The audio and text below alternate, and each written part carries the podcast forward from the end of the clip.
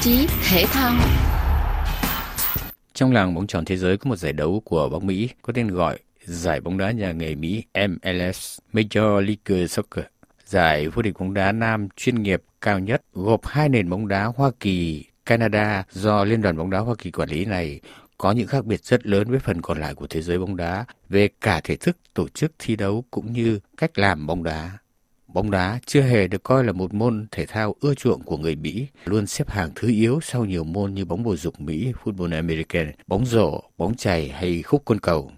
Phải đợi đến khi nước Mỹ là chủ nhà của Cúp bóng đá thế giới năm 1994 thì bóng đá mới tìm được một sức sống mới trên đất nước rộng lớn này và MLS mới ra đời.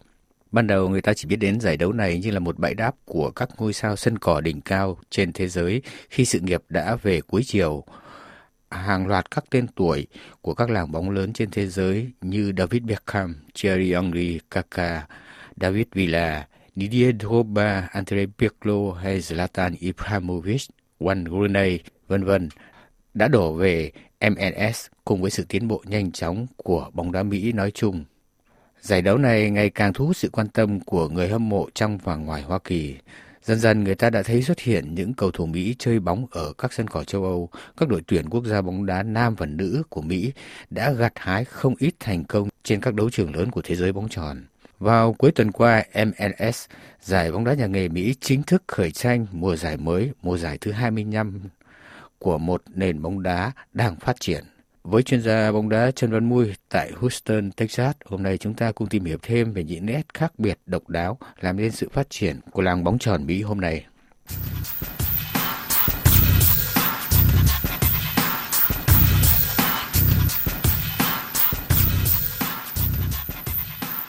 Xin chào chuyên gia Trần Văn Mui. Thưa ông, mùa giải thứ 25 giải bóng đá nhà nghề Mỹ MLS vừa khai cuộc đầu tháng này MLS đang dần trở nên quen thuộc với người hâm mộ bóng đá. Đây cũng là giải đấu có những khác biệt rất lớn với phần còn lại của thế giới bóng đá, từ cách tổ chức cho đến thể thức thi đấu. Bóng đá ở một cái khu vực Bắc Mỹ, đó, riêng Mỹ và Canada đó thì họ có một cái giải được gọi tên là MLS, tức là Major League Soccer. Bóng đá chúng ta biết nó không phải là cái môn thể thao vua như ở các nước ở châu Âu hay là châu Á hay ở Nam Mỹ mà nhất là bóng đá chuyên nghiệp cho nên MLS thì khi mà nó ra đời cho đến nay đó gần 27 năm về trước. Và cái mùa giải này là mùa giải lần thứ 25 Ờ, thực ra MLS nhờ có cái World Cup năm 94 mà Mỹ đăng cai đó, thì nó mới ra đời. Mà phải mãi đến năm 96 thì MLS mới bắt đầu. Mà ban đầu thì nó chỉ có 10 đội tham dự thôi. Cho đến bây giờ thì cái mùa giải này đó thì nó lên 26 đội và nó dự kiến là năm 2021 đó là năm tới đó, thì nó thêm hai đội nữa. Rồi đến năm 2022 đó thì nó sẽ lên thêm hai đội nữa tức là sẽ có tổng cộng là 30 đội. Đó là một cái thể thức rất đặc biệt mà nó không không lên hạng xuống hạng mà nó cứ tăng lên như thế. Năm tới thì thêm hai đội rồi năm tới nữa thêm hai đội nữa cho đủ ba chục đội. Cái thể thức thi đấu của họ cũng đặc biệt tức là sau khi mà em đến thi đấu 34 trận đó, thì họ lại chọn ở mỗi bảng 7 đội đứng đầu để mới bước vào thi đấu cái thể thức cúp mà chúng ta nên nhớ rằng là Mỹ thì các cái trận đấu của họ là các trận đấu họ chuộng cái trận đấu gọi là cúp tức là playoff đã là thắng ngay thì mới có thu hút khán giả.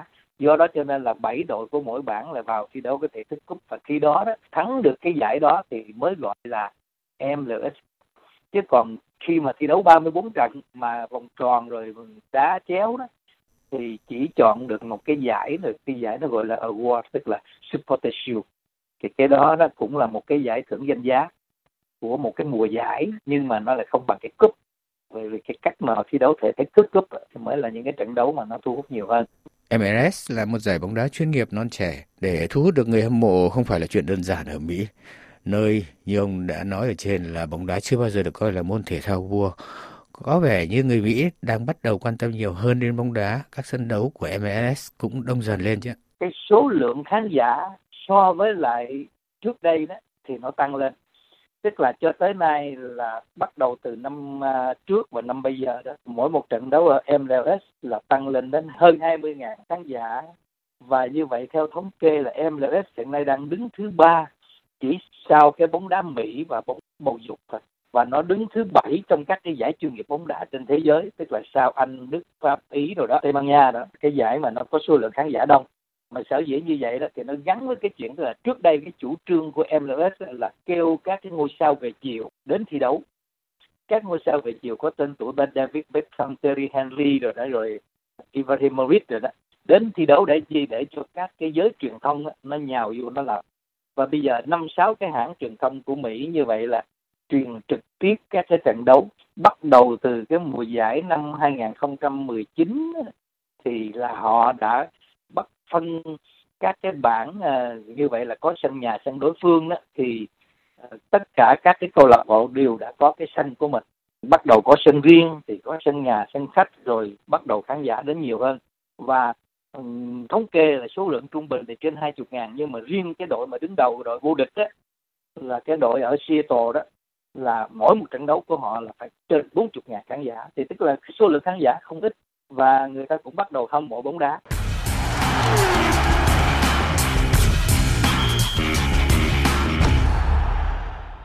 Vâng, để đánh giá mức độ phát triển của một làng bóng đá, người ta vẫn dùng đến tiêu chí giá trị tài chính. Với MLS, các chỉ số này thế nào? Có cao không?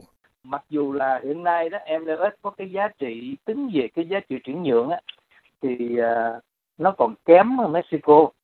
Nhưng mà nó cũng có giá trị cũng tương đối cao, tức là tổng số 26 đội thì tổng số giá trị của trên thị trường chuyển nhượng là lên đến 742 triệu euro.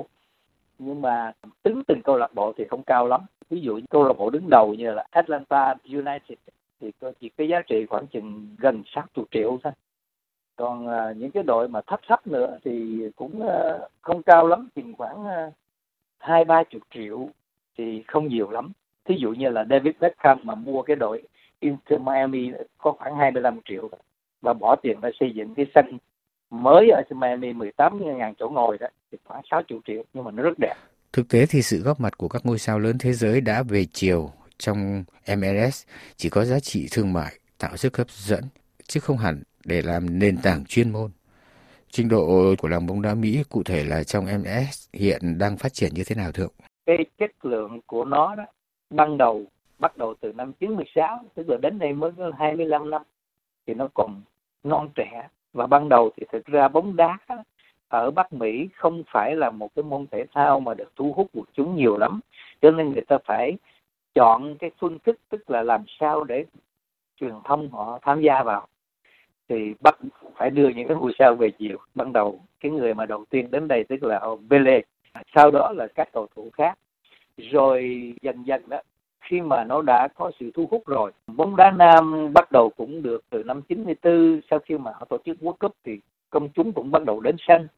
Rồi đặc biệt tức là với những cái chiến thắng giọt giả của cái bóng đá nữ của Mỹ đó, thì người ta bắt đầu có cái sự hâm mộ. Do đó cho nên là họ bắt đầu có cái những cái sự thay đổi. À, bây giờ thì có những sự đầu tư nhiều hơn. Và đội tuyển quốc gia của Mỹ đó tức là bên cạnh cái thành công của đội nữ thì cái đội nam là họ cũng đã có những cái sự tập trung nhiều hơn. Trong các cái cầu thủ mà của Mỹ thí dụ như hiện nay là có một cầu thủ cũng có đắt giá mà trước chơi cho Paris Saint-Germain, bây giờ về chơi cho Chelsea là Pulisic thì cầu thủ này là có trên ờ, có mặt trong cái top 100 của thế giới thì phải nói là cũng là tốt rồi.